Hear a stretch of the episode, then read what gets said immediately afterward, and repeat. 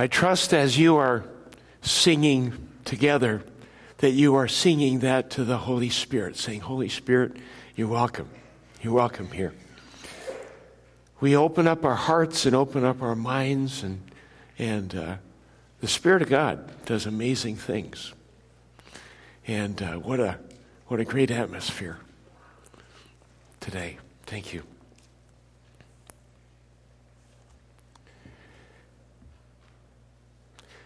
Once upon a time,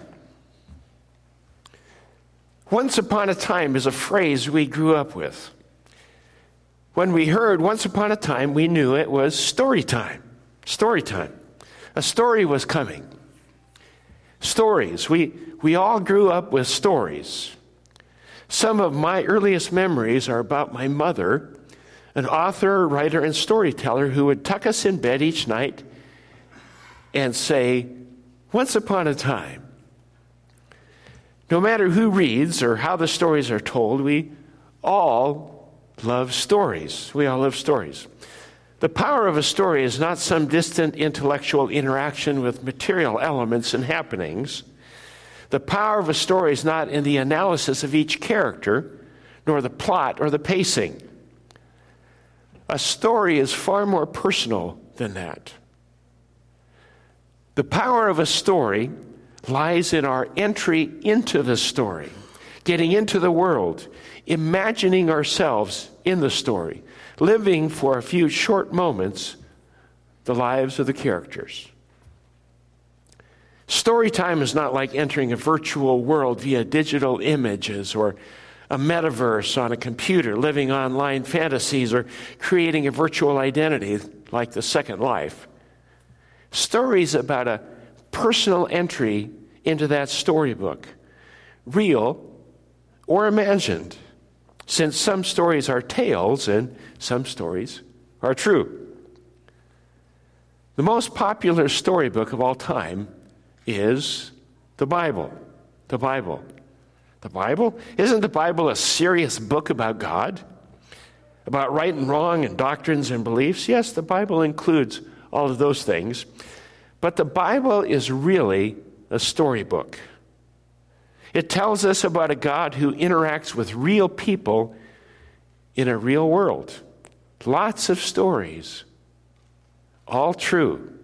Some really weird, but all true. Entering into the story is the key to the understanding of the Bible. The stories of the Bible gives us knowledge and understanding and information and the tools with which to live a productive life.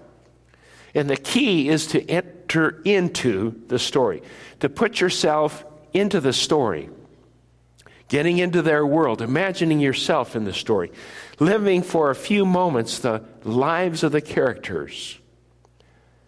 The Bible comes alive when we put ourselves into the story, not as spectators, but as participants. About a year and a half ago, we walked through the book of Genesis. Genesis. We looked at how God put himself into the story of human beings, not as a spectator, but as a participant. God in relationship with his people. We finished Genesis with the story of Joseph. In the Old Testament, God injected himself into the story, interacting with the nation of Israel, with the Hebrew people. In the New Testament, God entered the story physically, Jesus, the Son of God, becoming one of us. Not a spectator, but a participant in the story. Then we came to the book of Acts, and we read the story of how God enters into everyone's individual story by sending his Holy Spirit to live inside inside each of us who believe, animating our lives and unfolding our story, not as a spectator, but as a participant and as an empowerer of our story. Today, we're going to begin a series in the book of Exodus. And I challenge each of you to read and reread this story. Get into the story, not as a distant spectator, but as an intimate participant. As we travel through Exodus, we'll see three major themes, three major themes. Number one is God's plan for deliverance. God's plan for deliverance. Number two, God's guidance for morality. And number three, God's order for worship. God's order for worship. And I'd like to start and get into the story. So we're going to turn to Exodus, the first chapter. Exodus 1. It's on page 44 in the book in the rack in front of you, also be on the projection. Exodus 1, as we begin this story. These are the names of the sons of Israel who went to Egypt with Jacob, each with his family Reuben, Simeon, Levi, and Judah, Issachar, Zebulun, Benjamin, Dan, and Naphtali, Gad, and Asher. The descendants of Jacob numbered 70 in all. Joseph was already in Egypt.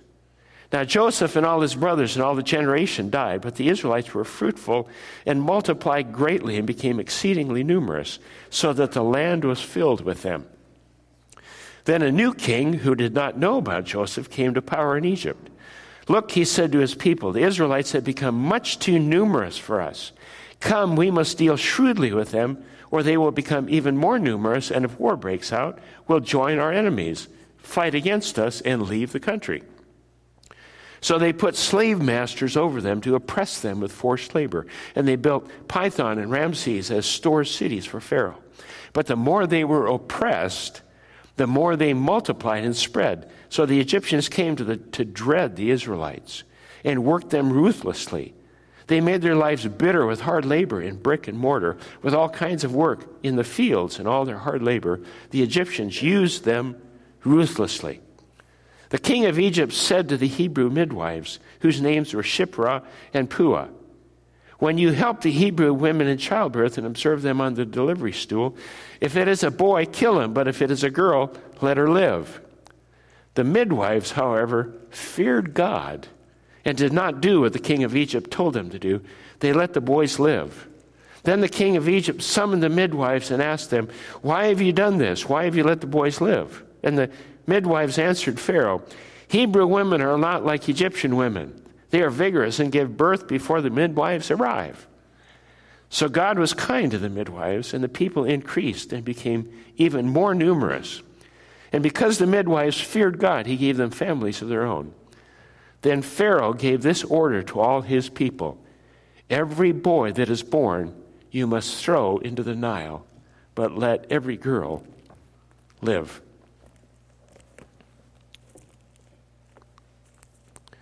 Some of you here this morning may identify with the midwives. Some of you may identify with the vigorous Hebrew women, whatever that might be.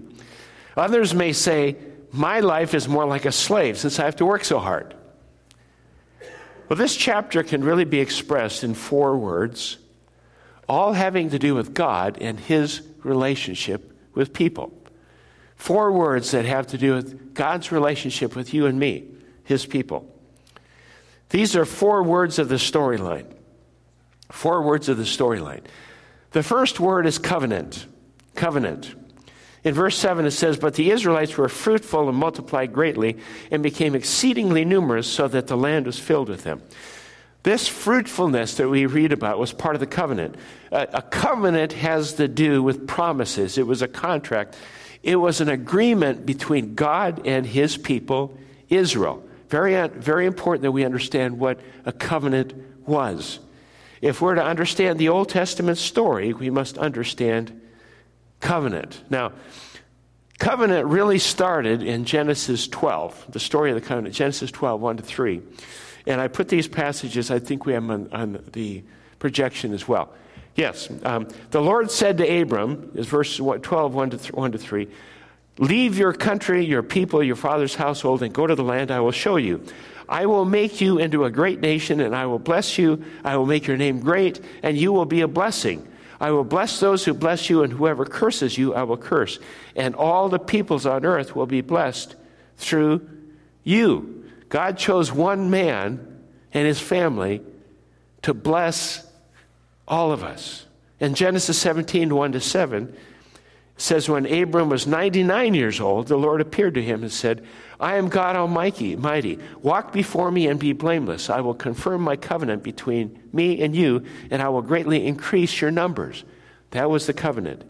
Abram fell face down, and God said to him, As for me, this is my covenant, my agreement, my contract with you. You will be the father of many nations.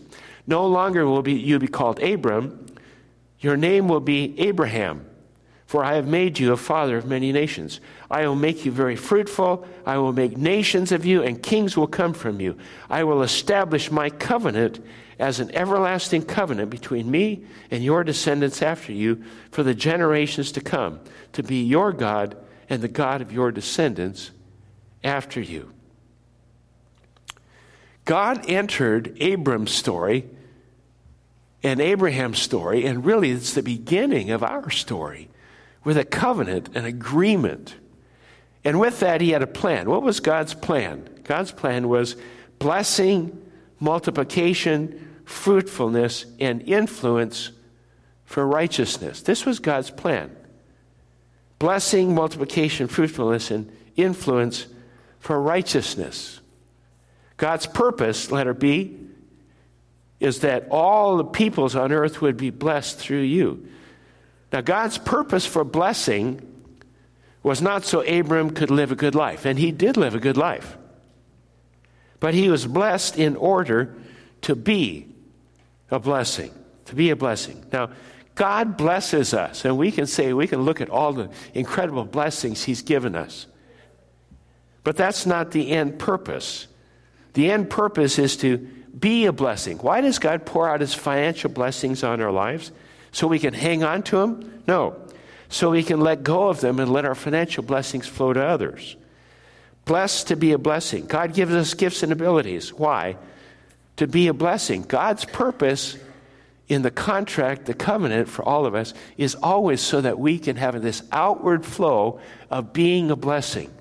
God selected this one person, Abram, which he became Abraham, and he blessed him so that it's through him that we could eventually be blessed. And that's why we're sitting here today. That's why we're here today. God has blessed Eau Claire Wesleyan Church. Why? So we can enjoy all God's blessings? Yes.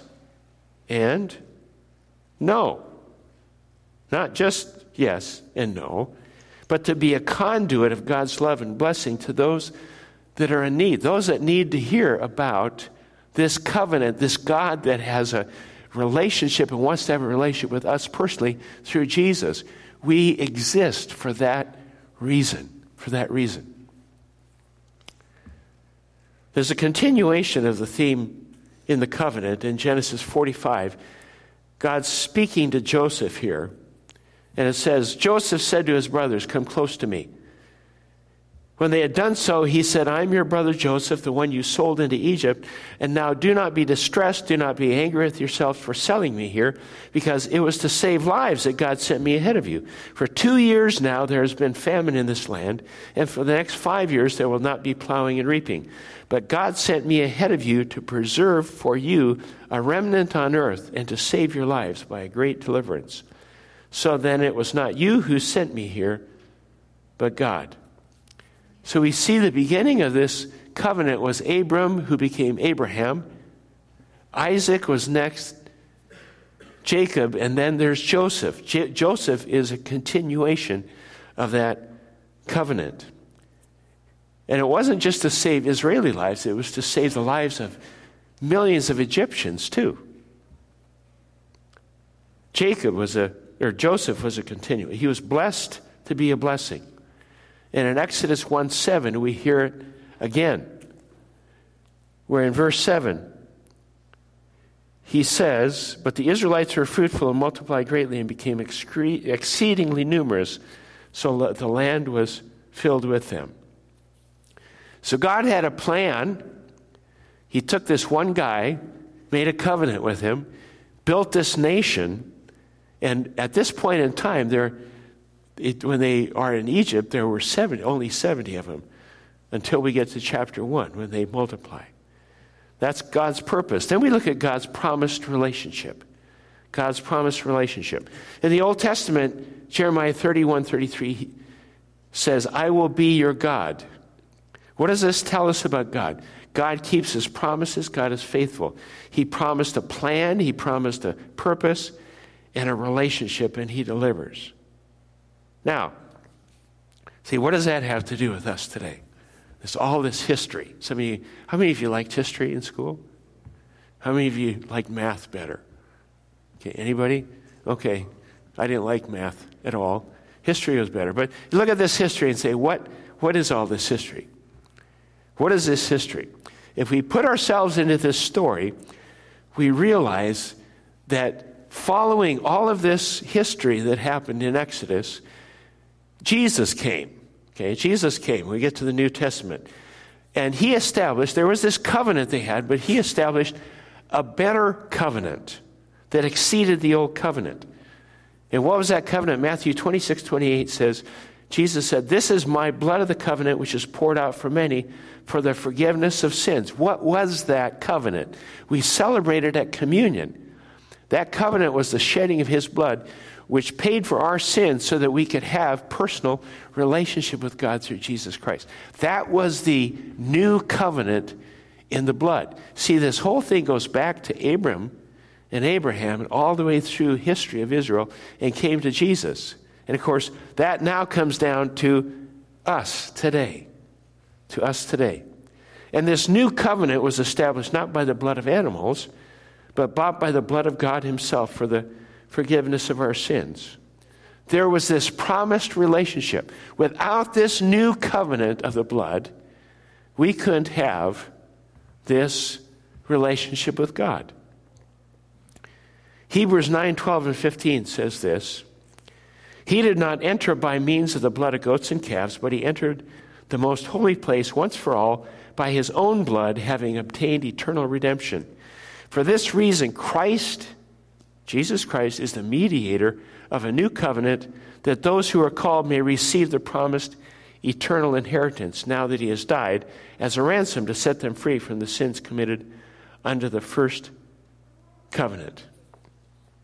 Now, I want to challenge you to get into the story. Some of you are going, where is this going? Where is this going? All throughout history, men and women committed horrible acts. And most of us would probably say we don't commit horrible acts, but I think we'd probably all say that we've sinned. Okay? Um, if, you, if you haven't sinned, you don't belong here. But if you, if, you, if you sin, then you're in good company because all of us have sinned. And the consequences of sin was isolation from God. And God had to provide a way through a new covenant so that we could reestablish that relationship with God, so our sins could be forgiven. And God can forgive people if they ask for forgiveness.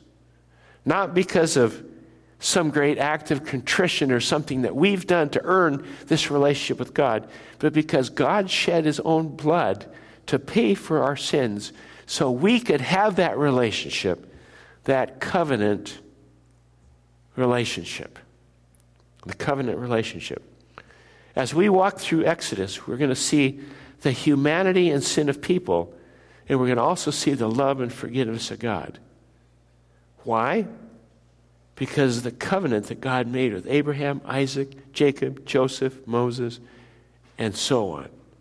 Now, we're a long ways from Exodus. Covenant is the first word. I want to lay that as a foundation.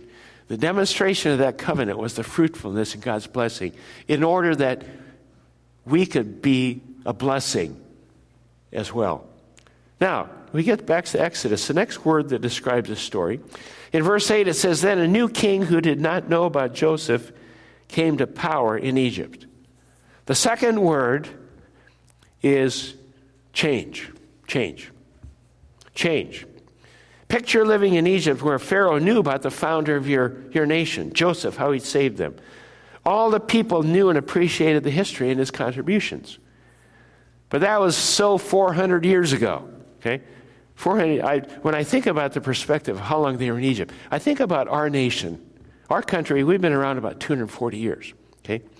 And and of course, the history's been rewritten a few times. I, I, won't go into that. But we have a history, and our country's been around only 240 years.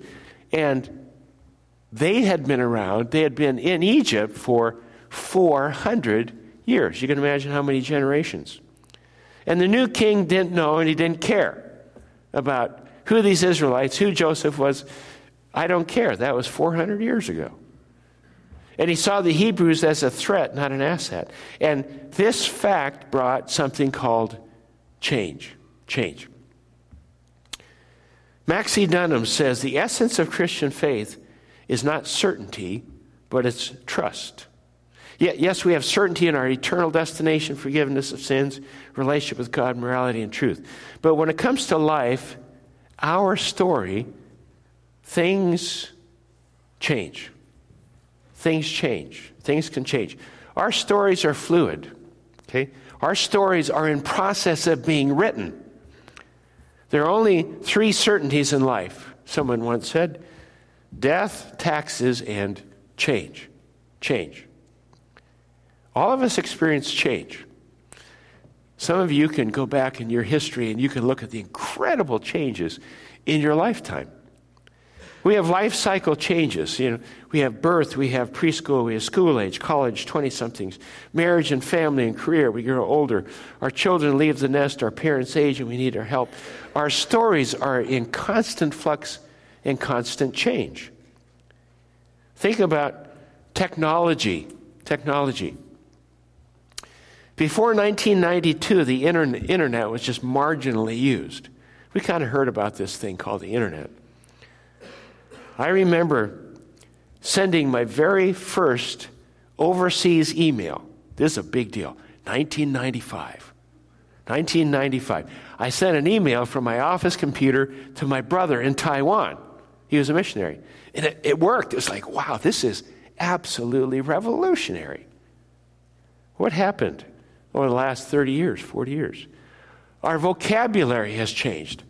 Online, download, tweet, Twitter, PC, Apple, mouse, megapixels, bits, bytes, live stream, FaceTime, text message, iPhone, iTunes, drop calls, Venmo, Cash App, TikTok, Telegram, Dropbox, Signal, Zoom, Netflix, Hulu, Spotify, Uber, podcast, and you go on and on. None of those were words before. Those aren't words. Some of you going, what? That's true. And then we just, we just figure out our existing software on our, on our cell phone, and then they upgrade, and this messes everything up. Anybody else have that issue? It's like, I don't want to upgrade my phone. I like my iPhone 3. Okay? Change is unsettling, and we all deal with that. That was what was happening here in this story change. Now, there's, there are two different types of change. One is continuous change. Uh, continuous change means it's expected change. In other words, you brought your first child through, through potty training and preschool, etc., and then the teen years, you, you have kind of this, this roadmap that's expected. It's something that's gone before, it's something you remember, and it's continuous change, and you understand this change, and that's kind of uh, predictable change. We know that this is going to happen at certain ages, okay? Um, then there's something called discontinuous change. Discontinuous change is disruptive, unpredictable. You don't know what's going to happen. What? COVID. That's a, that's a totally discontinuous change. What happens? It's just so many things that happen. Challenges are uh, assumptions. Your present skills don't even apply. It's like, I, I don't know how to deal with this. I've never dealt with this before. That's discontinuous change. It's unpredictable, it's random. And that's a kind of changes that we experience. Now, there are some continuous changes, predictable, that we experience, but most change nowadays, and, and you can say this, is unpredictable. It's crazy. Change. And most of the time, change comes from outside our control. It comes into the story of our lives and it pushes us out of the comfortable nest into thin air. Now, for the Hebrew people, back to the text, okay? They'd been living in this land 400 years. They knew kind of what to expect. And if they were allowed to, they would have stayed in Egypt if God had not brought change and made it uncomfortable. The Hebrew people, they would have stayed in Egypt, just like we would all still be using Windows 3.1. Some of you say, was there a 3.1? Yeah, there was. I liked 3.1 actually. We may choose comfort over potential if God doesn't send change to our lives. You know, that's just, that's what happens. And change is not easy. But change can be good. Change can be good. God sent it to them, He sends it to us. Now, the third word, it's your favorite and mine, third word that describes this is adversity. Adversity. Again, put yourself into the story. Forced labor, slave labor, worked them ruthlessly. says they made their lives bitter with hard work. This was not working overtime on a computer programming with no overtime pay. This was hard physical labor. And Pharaoh says, I will weaken them by adversity. But instead of making the Hebrews weaker, it made them stronger. Okay? And it was playing right into God's hands, preparing the people to leave. Adversity. We're, we're not really crazy about adversity. Not really crazy about that. My older brother um, was an excellent tennis player. Um, I was less excellent than he was. He was actually the best in his high school. He, was, he played number one singles, which meant he was a top player in his school. And I remember him once saying, we played against each other, and he said to me, I need to practice against someone who's better than me, or I won't get any better. That was true. He wanted more competition or adversity. Just so you know, 15 years later, the last time I played my brother in tennis, I beat him. Just, just, just saying. I hope he listens to this message, wherever you are, Tim. Okay. How many times have we seen in our personal life how adversity or conflict, opposition, or hard times made us stronger, made us better. And as we need, we rely on God and His strength, then our faith also is made stronger. We just don't like it. We don't like it. God does that. And in the middle of adversity, God was multiplying the Hebrew people, making them stronger. Stronger. Remember the covenant? God promises to multiply them into a great nation. Even the leader of an entire country, the Pharaoh, could not countermand God's promises, God's covenant. God had a plan. And let me just say this for your life. No one, no organization, no government agency, no individual person can get in the way of God's promises for you. No one and nothing can get in the way of God's promises for you. God alone will write your story. God alone writes your story. The Apostle Paul was in prison in Rome, and he wrote this. He said, That is why I am suffering as I am. Yet I know whom I have believed, and I am convinced that he is able to guard what I have entrusted to him for that day. Wow. He also wrote in Philippians 1 6, being confident of this, that he who began a good work in you will carry it on to completion until the day of Christ Jesus. Wow. His story, your story, it's different. Nobody is going to interrupt God's story for you. He's writing your story. And it includes covenant, it includes adversity. Now, against this backdrop was Pharaoh's command to put male babies to death. And we see the fourth word, and that was commitment. Commitment. Old Testament scholar Walter Kaiser writes Even though these women lied to Pharaoh, they are praised for their outright refusal to take infant lives. Alan Cole says, even if they lied, it was not for their deceit that they are commended, but for their refusal to take infant lives. Peter and John talked about the fact that there are times we have to obey God rather than man. Rather than man. There's a higher authority than human authority, and commitment to God must always supersede all others. As we look in the Old Testament, we see that Daniel was forbidden from praying publicly. He prayed anyway.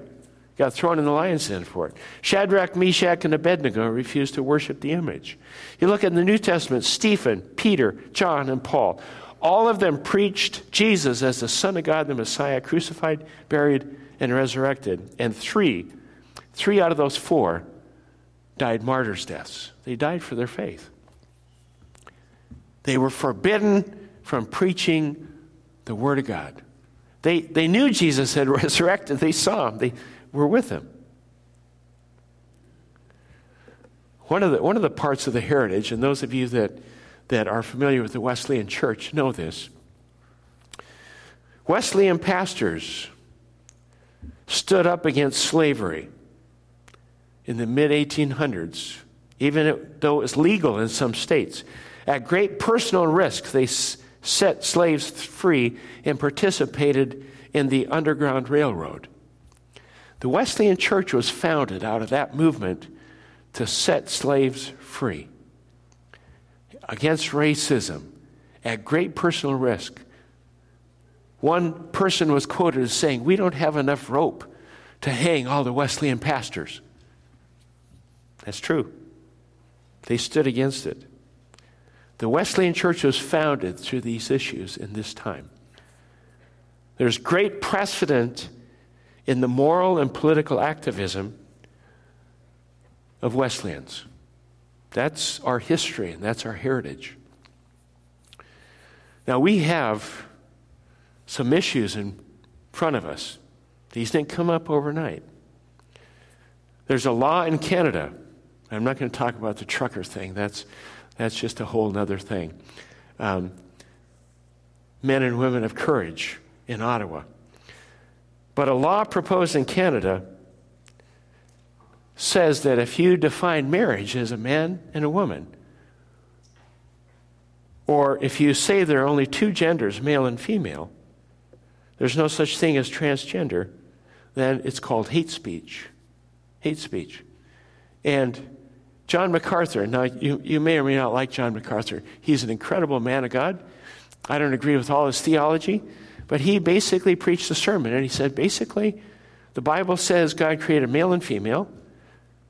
There, transgenderism is not real. And he said there's it's biology, simple biology and physiology. There are men and women. It's male and female. And it appeared on YouTube, and of course he took it down because it was called hate speech. Hate speech. It, it's worse up there, but it's come down to some parts of the United States too where if you preach the Word of God on marriage, on homosexuality, on any kinds of sin, they can call it hate speech. And there are pastors in Europe and other places being arrested and put in prison for preaching what the Word of God makes very clear. Very clear. We are called to declare the truth, and we must obey God rather than man. Most of us aren't going to have to pay a price, but someday there may be a price to pay. But you must obey God rather than man. That's commitment. These ladies were putting their life on the line by preserving the birth of babies. And if any of you have been involved in the pro life movement, you know the kinds of opposition and the kind of abuse and all the things that have happened. People trying to save the life of infants. Obey God rather than man. That's commitment. We have a great example here of a pro life movement way back in Exodus. These women, courageous women. Get into the story covenant, change, adversity, and commitment. Remember as we go through this, this, this is God's story, but this is also our story. And God is writing your story. Let's pray. Father, we thank you that you give us this story. You don't whitewash anything, you show what it is. And I pray, Lord Jesus, that you would help us as we move through Exodus and Lord, just as we live our daily life. You are writing our story as individuals, as families, as a church, as a nation. And I pray, Lord Jesus, that you, by your grace and your strength, would help us to understand our story and how you want our story to read. And we thank you that you are intimately acquainted with all our ways. And you continue to move us forward in your blessing in order for us to be a blessing. And we thank you in Jesus' name. Let's stand, shall we? Now may the grace of our Lord Jesus Christ and the love of God the Father and the fellowship and the power of the Holy Spirit be and abide with all who are in Christ Jesus. Amen. God bless you.